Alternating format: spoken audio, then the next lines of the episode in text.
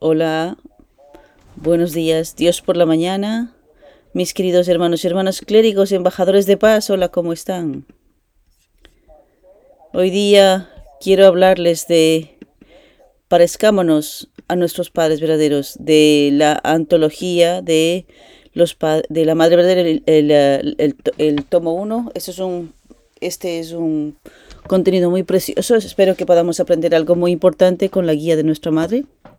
Por favor, parezcámonos a los padres verdaderos. Debes haber escuchado historias sobre, los, sobre el padre verdadero yendo a pescar o a cazar. Cada vez que el padre va a pescar, me encuentro reflexionando.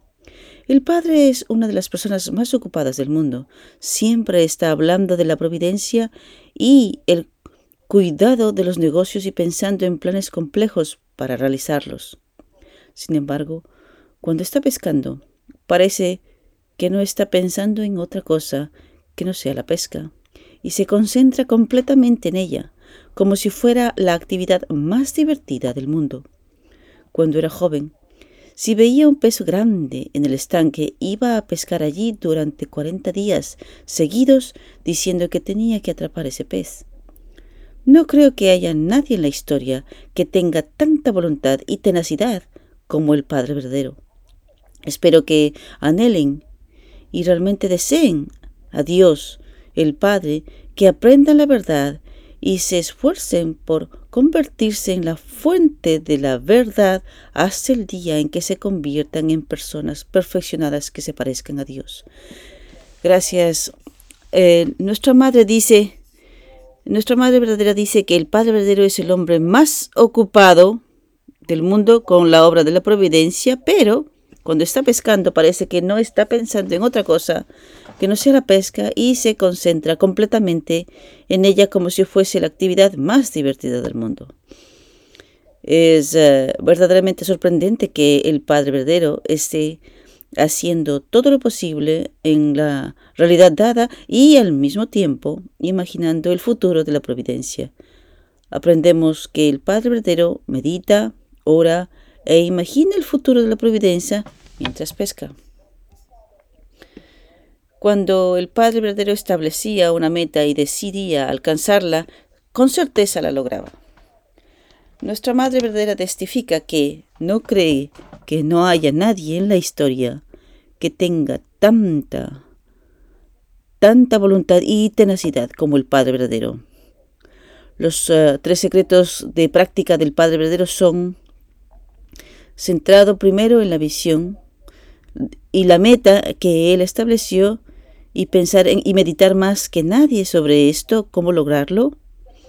En segundo lugar, se prepara más que nadie. Y la tercera es moverse más que nadie. Tenemos que realmente aprender de nuestros padres verdaderos estos secretos de los secretos. Número uno, que es lo que he dicho, tiene que pensar y pensar y pensar más que ningún otro. El pensar ya es oración. El pensar ya es una de las maneras de tener aquella inspiración del cielo. ¿Qué hacer? ¿Cómo hacerlo? ¿Cómo resolverlo? ¿Cómo asentarlo? Por eso es que uno de, uno de los nuestros secretos de nuestros padres verdaderos es, tiene que pensar mucho. Pensar más que nadie, que, más que nadie. Y segundo, tiene que prepararse más que ningún otro. Sin preparación, simple, si el tiempo se va. Por eso es que usted tiene que realmente prepararse muy bien. Y el tercer punto es, y primero tiene que pensar mucho, segundo tiene que prepararse mucho y el tercer punto es, tiene que moverse, tiene que tomar acción, tiene que moverse más que ningún otro. Esa es la manera en la que podemos alcanzar las metas. Siguiente contenido. El Padre verdadero no tiene vida privada. Vive como si hubiera olvidado de ello. Sin embargo, cuando se trata de la humanidad, atesora hasta la última persona en su corazón y cree que tiene que elevarlos para estar delante de Dios. Él está derramando su corazón y el alma para salvar a las personas, para que puedan renacer como hijos e hijas filiales. Él siempre está pensando en ustedes, miembros, en sus vidas personales. No hay un día en que no se preocupe y piense en ti. Siempre siento lástima por el Padre verdadero. Incluso si el Padre se acuesta tarde, se levanta temprano en la mañana y ora seriamente. Incluso si el viento sopla o si está lloviendo, noche y día, Él está orando por ustedes, los hijos de la Iglesia de Unificación. Cuando veo el rostro del Padre meditando profundamente sobre cómo cumplir la voluntad de Dios, pienso que es alguien a quien Dios no puede evitar amar. Esto es realmente lindo, hermoso, ese testimonio de nuestra Madre verdadera a propósito de nuestro Padre verdadero, su mente. El Padre verdadero olvida su vida privada, pero vive con la convicción de que, que debe atesorar hasta la última persona en su corazón y poner a la persona delante de Dios. No hay un día en que no piense o siempre esté pensando preocupado especialmente por la salud de nuestros miembros de, nuestra iglesia. Mirando esto, no podemos negar que nuestro Padre verdadero es verdaderamente el Padre entre los padres. Cuando la Madre verdadera se va a la cama y se despierta al amanecer, ella dice que el Padre verdadero siempre estaba orando diligentemente sin que ella lo sepa cuando se despertó. Es verdaderamente maravilloso que el Padre verdadero esté orando por nosotros el día o la noche, ya sea que haga viento o llueva, el Padre es una persona de oración y una persona de Johnson y de devoción, mis hermanos y hermanas. Entonces nuestra Madre da testimonio de que el Padre verdadero diciendo, cuando veo el rostro del Padre meditando profundamente sobre cómo cumplir la voluntad de Dios, Creo que es alguien a quien Dios no puede evitar amar.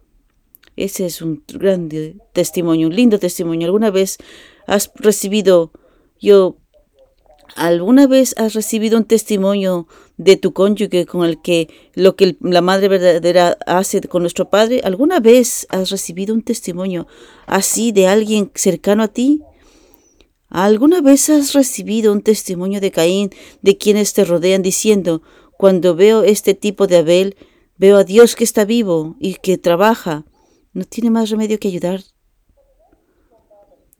entonces, imagínate nuestra Madre verdadera viviendo junto con nuestro Padre, lado a lado, codo a codo. Así que el testimonio de nuestra Madre verdadera es increíble a propósito de la vida de nuestro Padre. Según el testimonio de nuestra Madre verdadera sobre el Padre verdadero, el Padre verdadero se levantaba antes que la Madre verdadera y oraba durante toda su vida. Entonces, eh, siempre el Padre verdadero se despertaba más temprano que la Madre. Podemos emular la vida de los padres cuando recibamos testimonios de nuestros compañeros cercanos, nuestro, nuestro cónyuge, nuestros hijos o nuestra figura Caín que esté más cercana a nosotros. Este tipo de testimonio en vida, a propósito de nuestro Padre verdadero, como Él era Él. Esto es realmente un testimonio increíble de nuestra Madre verdadera. Si realmente Dios, si Dios realmente está vivo, entonces mira la vida de nuestro Padre verdadero. El Padre celestial no tiene más remedio que sino ayudar. Ese, ese es el testimonio de nuestra Madre verdadera. ¿Puedo, ¿Puedo tener yo ese tipo de testimonio de mi esposa? ¿Puedo tener el testimonio de mis hermanos y mis hermanas? ¿Puedo tener ese tipo de testimonio de mis propios hijos, de mis propios, de mis enemigos? Por eso es que nuestro Padre verdadero es realmente, realmente un ejemplo en su estilo de vida. Es realmente, realmente siempre llorando, siempre buscando la providencia de Dios, siempre preocupado por los unificacionistas, aquellos que trabajan en la línea de frente. ¿Cómo puede el Padre verdadero olvidar eso como Padre? Por eso es que nosotros podemos decir que los padres verdaderos son los padres de los padres y los maestros de los maestros, los dueños de los dueños. Yo realmente estoy muy inspirado con este increíble y hermoso testimonio a propósito de nuestro Padre verdadero. Mis hermanos y hermanas, viviendo el principio divino, quiero mencionar una vez más el sistema de pares en nuestra vida diaria. Entonces vamos a estudiar del principio divino la razón por la que todos los seres están compuestos de características duales. Para, cualquier, eh, para que cualquier ser exista se requiere energía y la energía puede ser producida solo a través de la acción de dar y recibir. Sin embargo, nada puede corresponder sin un compañero. Por lo tanto, un ser debe contener características duales, un compañero sujeto y un compañero objeto que se dedican a la acción de dar y recibir. Para que cualquier cosa tenga una naturaleza eterna, debe moverse en círculos. La acción de dar y recibir entre un compañero sujeto y un compañero objeto es necesaria para cualquier movimiento circular. Esto es cierto incluso para Dios. Tener características duales le permite vivir eternamente. Para que la creación de Dios se asemeje a su naturaleza eterna, también debe estar compuesta de estas características duales. Así es, basado en este contenido del principio divino, vamos a estudiar de las palabras de nuestro Padre directamente. El principio celestial bajo el cual existen los compañeros sujeto y objeto. Todos los seres existentes consisten de una positividad y negatividad. Estas son las leyes del principio celestial. Como sabéis, los iones más y los, positivos y los iones negativos existen en el mundo mineral es en parejas. En el mundo vegetal hay un estambre y un pistilo. En el mundo animal todo coexiste en macho y hembra bajo una relación de pareja sujeto-objeto. ¿No se anunció recientemente que incluso pequeños insectos y virus existen como pareja? El amor y la teoría de la evolución. ¿Evolucionaron los órganos amorosos del macho y la mujer para que encajaran de esta manera? La teoría de la evolución es el problema. ¿Qué camino conecta esto permitiendo que un par de amebas entren en contacto con un par de un ser de nivel medio? Me pregunto si puedo estar en contacto no solo horizontalmente, sino de todas las maneras diferentes. No puede. El mundo de los masculinos y el femenino surgió centrado en el concepto del amor. La evolución está en una dimensión no relacionada.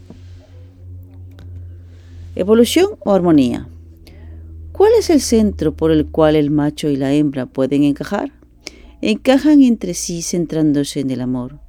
No se puede negar que el hombre y la mujer fueron creados por amor. Estoy diciendo que existían incluso antes de la evolución. El concepto del hombre y la mujer existía incluso antes de la evolución.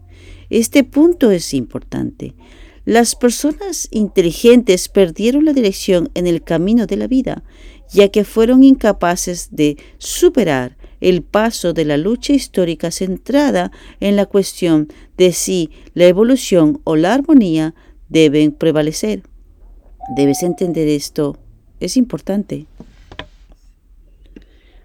La razón por la que el compañero sujeto y el compañero objeto existen. Dios existe. Todas las cosas existen en parejas. Todo, todo esto debe ponerse en orden. Debido a este sistema de pares, todas las cosas están en una relación de pareja sujeto-objeto como positivo y negativo. La razón por la que surgió la pareja sujeta o la pareja objeto es por amor. Surgió con el fin de enfocar. E-, ¿Entiendes? De esta manera todo el universo debe ajustarse al punto de enfoque central de Dios. Centrándose en este punto de conexión, el individuo debe conectarse con la familia y la familia con la tribu. Todo debe estar conectado de esta manera. Así es. Dios existe como las características duales de la naturaleza interna, que es sujeto, y la forma externa objeto. Todos los seres que se asemejan a Dios existen con un sistema de pares de sujeto y objeto. En una palabra, el sistema del cielo es un sistema de pares.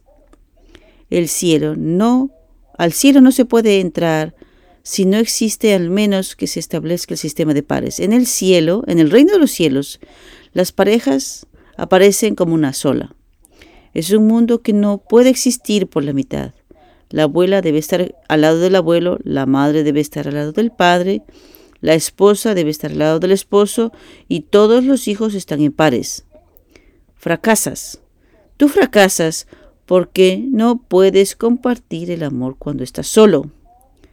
Si no puedes convertirte en pareja, tienes que esperar en el paraíso hasta que puedas igualar esta estructura. Oh, mis hermanos y hermanas. El sistema del reino de los cielos está basado en qué? En el sistema de pares, sujeto y objeto. Entonces, entonces tú estás solo, no estás casado, no puedes existir, no puedes vivir en el reino de los cielos, porque la estructura del reino de los cielos está basado en el sistema de pares. Entonces, ¿por qué está todo en pareja? Muy claro lo que ya hemos aprendido esto es para compartir y realizar el amor. Así, no puedes experimentar el amor y la alegría solo. Solo puedes producir amor y alegría y felicidad a través de tu objeto compañero. Por eso es que por eso es que el sujeto y el objeto compañero existen juntos. Esto está basado en el sistema de pares. El sujeto por sí solo no puede realizar el amor. El objeto por sí solo tampoco puede nunca realizar el amor. Para realizar el amor debe haber un sujeto y un objeto. De esta manera, necesitamos saber que el sistema de pares es el centro de todo el universo y el cielo. Esto es muy importante, este punto podemos aprender de nuestro principio divino. Hoy en el misterio de los jóvenes, el camino de convertirse en madre verdadera, lecciones de Raquel. Vamos a, a estudiar un poco. Lecciones de Raquel. En el camino para convertirse en la madre verdadera, en el curso de Raquel, puedes enseñarte muchas lecciones. Como Jacob tenía un alto estándar para la voluntad de Dios, Raquel se sintió atraída a su corazón y desde el principio sirvió y apoyó a Jacob con todo su corazón. Dios quería restaurar el linaje de sangre del hombre caído. Tenía el deseo de tener un nuevo descendiente en el lado celestial a través de una mujer como Raquel. Raquel debe haber estado en, deuda en amor con Jacob, es por eso que Raquel se sintió atraída por Jacob y Jacob debe haber dedicado toda su fuerza y devoción a Raquel. Cuando Dios quiere usar a una persona como la figura central, Él permite en cierto periodo de tiempo para que esa persona reciba amor. Sin embargo, después de un periodo de tiempo, Dios emula a la persona a un cierto conflicto y la alinea para entrenarla. Esto es para hacerle consciente de que ha llegado el tiempo en que debe devolver el amor que ha recibido. Así, surgen conflictos y peleas entre hermanos, en compañeros a su alrededor. ¿Cómo pueden salir victoriosos entonces? No debería ser diferente de antes y después de que tuve un conflicto o pelea. Siempre debes servir a la persona a la que serviste con el mismo corazón, no hay otra manera. Así es. Yo quiero dar mi propio eh, testimonio personal, mis hermanos y hermanas. Yo he estado con el reverendo Johan Lee durante casi siete años y en ese tiempo yo aprendí mucho y, y recibí un amor inimaginable. En ese tiempo era cuando yo fui también amado por Abel. Ahora que lo pienso, parece que la razón por la que Dios permitió tal periodo de amor y educación para mí fue para mi misión como pionero en la providencia del mundo algún día. Desde que dejé los brazos del amor del reverendo Johan Lee, siempre he estado a la vanguardia de la providencia. A través de muchas pruebas y dificultades me di cuenta de que debía devolver aquel amor que recibí de Dios y de los padres verdaderos y el reverendo Johan. Cuando comencé mi misión mundial, me enfrenté a la persecución y a la oposición donde quiera que yo iba, y fui expulsado de otros países siete veces. Al mismo tiempo, hubo muchos Caín y Abel que también con conflictos de esa naturaleza. Sin embargo, me di cuenta de que no importa en qué situación me encontrase, mi corazón para servir a Dios, mi corazón para servir a Abel y mi corazón para servir a Caín no debe cambiar. Mirando el viaje de Jacob, Raquel fue una vez más una amada, muy amada por Jacob. Sin embargo, después de que Jacob conoció a Lía, Raquel sintió una falta de amor. Pero lo importante es que ella tuvo que tratar a Jacob con el mismo amor inmutable que cuando estaba recibiendo su amor y después de que él conoció a Lea. Cuando ella pudo hacer esto, todos los conflictos pueden ser resueltos. Siguiente contenido. Raquel y Lea se pelearon y tuvieron conflictos entre sí. Después, desde el punto de vista de Raquel, cuando vio a Lea dar a luz a su bebé y llevarlo hacia Jacob, debe haber comenzado a sentirse triste pensando que perdió a su esposo. Si Lea hubiese llevado a Jacob y a sus hijos a su habitación, Raquel se habría sentido sola en un hogar sin marido. Para Raquel, el ambiente a su alrededor cambió gradualmente. En este momento Raquel debería haber estado agradecida por el corazón de Jacob, que, de quien recibió más amor por Lea, y su corazón no debería haber cambiado. Sin embargo, en lugar de pensar en el amor que recibió de Jacob, lo comparó con el amor que Lea estaba recibiendo y se molestó. Así es. Nosotros miembros de la Iglesia Unificación hemos recibido la bendición y la gracia de Dios y de los padres verdaderos que son insondables e incomparables para las personas seculares del mundo que no conocen la voluntad. Estamos en eh, una posición en la que las personas del mundo no pueden evitar sentirse envidia y celos cuando nos ven. La razón por la que hemos recibido tanta bendición y amor del cielo es que debemos devolver el amor y las bendiciones de Dios a aquellos que aún no conocen la voluntad. Si pensamos en el amor que hemos recibido del cielo en el pasado y tratamos de recibir más, no podremos superar las pruebas y las dificultades cuando éstas llegan, mis hermanos y hermanas. En la, tal situación, Raquel debía haber pensado en el amor que recibió hasta ahora en lugar de la disminución del amor y pensar en devolver un mayor amor y servir a Lía y tratar a los hijos de Lía con, con alegría más que a sus propios hijos. Pero para Raquel hacer, hacer para pero para que Raquel hacer habría sido tan difícil como morir. Si estuviéramos en la posición de Raquel, no habríamos tenido más remedio que hacer lo mismo. Cuando los seres humanos caídos entramos en el estado de muerte, es decir, de superar, si, si Lea y Raquel se hubiesen conocido, habrían habido mucho potencial para conflictos y grandes peleas. Para Raquel, su ansiedad, soledad y alineación que albergaba probablemente explotarían cualquier entrada en contacto con Lea. Raquel debe haber ignorado que hubo un momento en que Lea se sintió más sola y alienada que ella cuando recibió abundante amor del cielo a través de su esposo Jacob. Si Raquel hubiese conocido el dolor de Lea, no habría habido ninguna prueba. Después de unirnos a la Iglesia Unificación, hemos llegado a conocer el precioso e interno Shimjon del cielo y hemos recibido mucho amor, pero no conocemos las preocupaciones de las personas seculares. Es bueno que escuchemos el principio y vivamos una vida llena de esperanza, pero primero debemos darnos cuenta de que las personas seculares tienen un corazón humilde y, arrepentidos de ser amados por el cielo. Por lo tanto, la forma en que mantenemos el primer amor que recibimos de Dios y el amor y de los padres verdaderos es amar verdaderamente a los nuevos miembros de la iglesia, no debo sentirme con falta de amor cuando veo que mi Abel ama a los recién llegados más de lo que me aman a mí.